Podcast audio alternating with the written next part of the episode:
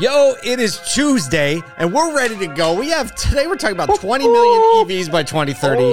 What in the world is what three words? And YouTube's take on the brand new and improved fast forward button. Everywhere I go, the people really want to know who I Tuesday's is and got a feel to it already. stare when they see me. If it's a one, Yeah. no need to Tuesday's got a feel. up on me, watch your And the three stories today When it's time for the kill, are are three that I'm strangely excited about. I don't know, maybe it's the This is just fun. Well, there's I'm just excited about it. the first it. story is as impractical as it gets. And then the next Just two stories are ridiculous. insanely practical. This may be the most Super practical episode we've ever had. I would actually go on a limb to say that. I think the content in this today's episode will be content that you actually use physically for the next 10 years of your life. Minimum. That's fair. Well, Minimum. okay. There's nothing at this point that I feel like is going to be used for 10 years of my life. Not true. I Everything think- changes. No, so I think I, I think maybe. these two things will. I think if we've ever had I'm going to two go with one of them. Okay, I'll go with the two. second story. Third story, eh, maybe. Oh, I was. I would have picked the third story, not the second story. Really? Okay, that's All right, fair. all right. That's Well, fair. we'll we'll get to those Okay, in a second. We got to get into it. We got to get into it. Couple things, housekeeping notes as we go. Like we were at one point, both of us were youth pastors. So sorry for the housekeeping notes. right. Okay. So look, we got a couple more episodes of Auto Collab streaming today at noon and three. Uh, we've got Alana Shabte of Auto Lead Star, Jeff Gonzalez of AET Automotive. You will want to check those out. You can get them on Facebook, Twitter, LinkedIn, YouTube. You can find them searching Auto Collabs anywhere where you find your podcast. You can listen to All it on the good old internet, just on the browser. On the internet. Yeah, you can pull it up on a browser. You can pull it up on your phone. I feel like Dr. Seuss yeah, at this point. not too many things right with browser. That's the problem. Hauser, right? Not Like, all. I don't know. it wouldn't have worked. It wouldn't have worked. Uh, yeah, so excited about those. Those have been extremely great conversations. I've learned a ton from them, been encouraged by them. We've got like, I don't know, 38 more Oh. already recorded. Yeah, That's an over But exaggeration, but, close. it's okay. Close enough. it's close. Hey, I do want to. I I haven't even talked to you about this, but I had to lay this out because um, after we, you recorded a video yesterday about the Carvana stuff, Yes. and there was a lot of activity Couple on on LinkedIn that. and on other social prof. I mean, just some opinions about the way Carvana prices, how they trade on value, all of this type of stuff. But I got one in particular that I want to point out. Um, was actually I reposted the story on my Instagram, got a message from a buddy of mine. He's like, "Man, literally my whole office last week was discussing this, Ugh. discussing the pricing at Carvana and whether or not if Carvana had higher prices, would we pay more to not go to the dealership?" And the overwhelming oh, it's coming. resounding Hit me with yes that happened was unbelievable. And and to which I responded. So the answer was yes. Yeah. Yes. His Yeah. his answer was absolutely every and granted, a lot of these people are like 27 to 35 are in his office. That's happens kind to of be like a the- pretty the large demographic, buying right? demographic. Last time I checked. It's unbelievable, right? High, uh, like millennials, new buying demo- demographic, uh, high money, right? Mhm. Well, so to which I responded is it's unfortunate because it seems like 90 to 95% of the salespeople that I met I meet are not this sleazy kind of like overtaken, you know, uh, sales pressure type environment, yeah, yeah, right? yeah. The stereotypical. To which he responds, That's funny. That seems like an over exaggeration because I was shopping for a car last year. And after three experiences at dealerships Oh. with middle aged men who felt like they were trying to push something on me I didn't want, I just got out of the car market. Whoa. He To which I said, the market. "Skirt." Right. We got to do something. So, like, I know that's an individual representation, but these, like, we as an industry just have to realize that these are the stories that are still being perpetuated in our industry today. And though there are so many incredible dealers, uh, like, I would, I would say that a large swath of the dealer network, you would never experience that.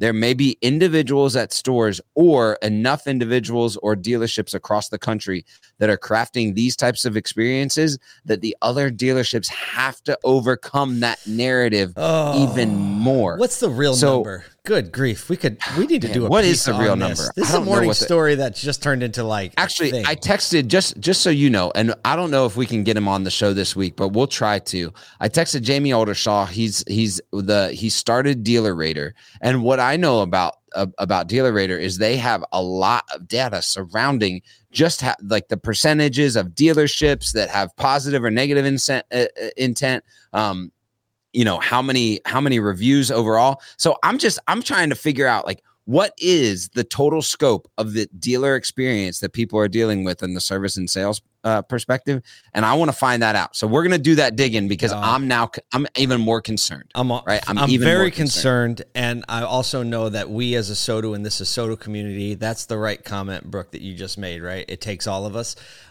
I'm really concerned that we need to refine our messaging as ASOTU to literally alienate the ones that aren't willing to do it in a way that can change the perception.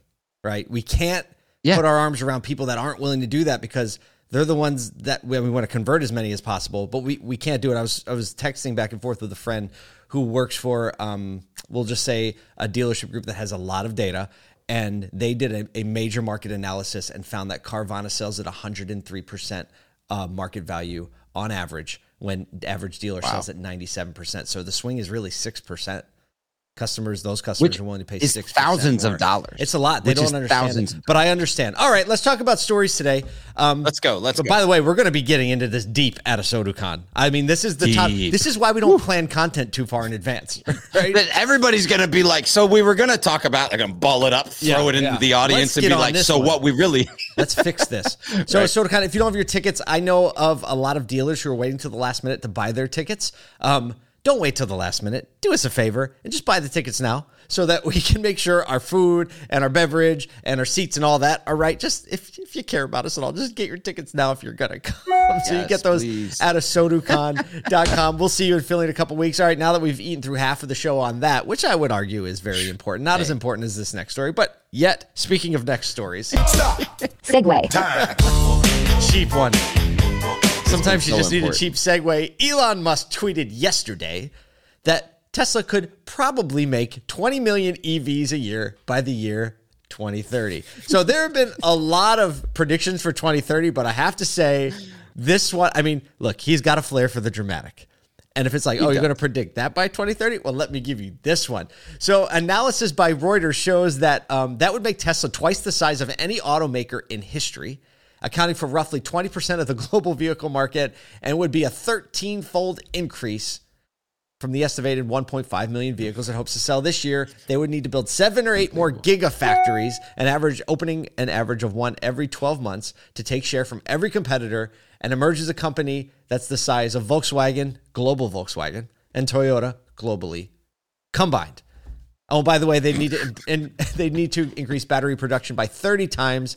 And experts say that the raw material capacity to support that planned production does not currently exist today. That's a swinging for the fence moment. here's this is like this is unbelievable yeah no i you know i think obviously bold claims always coming out of elon but i will say this when it comes to anything that's not tesla we see these bold claims kind of like go by the wayside and move away we're talking twitter all of those We of discount things. them. But when he, but when he makes bold claims about what Tesla can or cannot do, like this is what it takes for a visionary. Like I, Well, you know, I wouldn't just- put it past him to build seven or eight more gigafactories. I would not put No, that past not at all. a company and a personality like him. So I would eh, like Let's as just other add up- manufacturers, watch out. I mean, it's tough to, to watch the NASA launch yesterday and then launch all the other rocket launches from SpaceX and even from like other companies, private companies, and not Right. think that if someone's going to make good on a claim, it's going to be the one that launched all the rockets and that made it work without the 10 years and all the public funding and all that. So, Yep.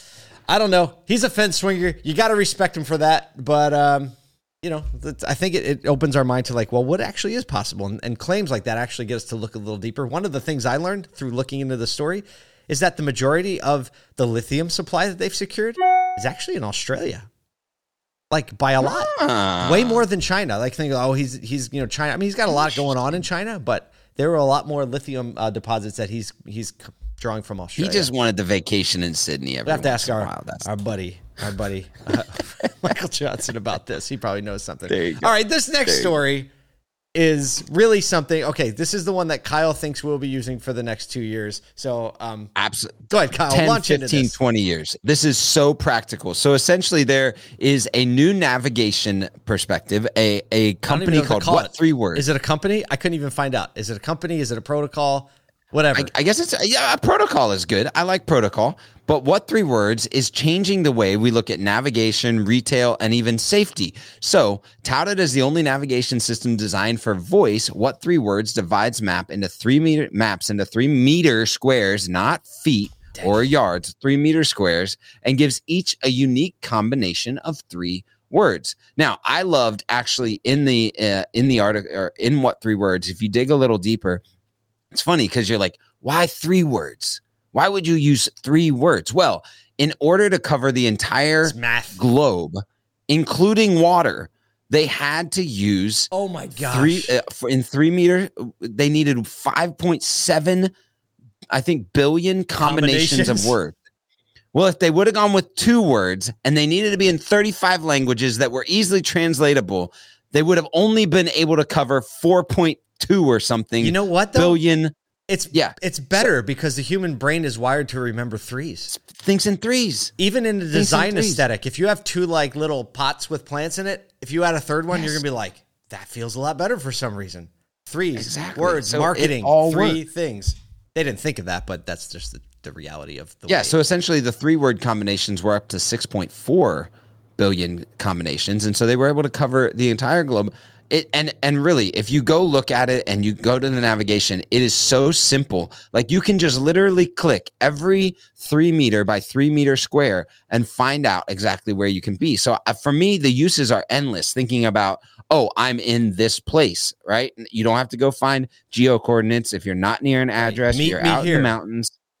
Meet me here. I mean, drop off my safety- package here. Right.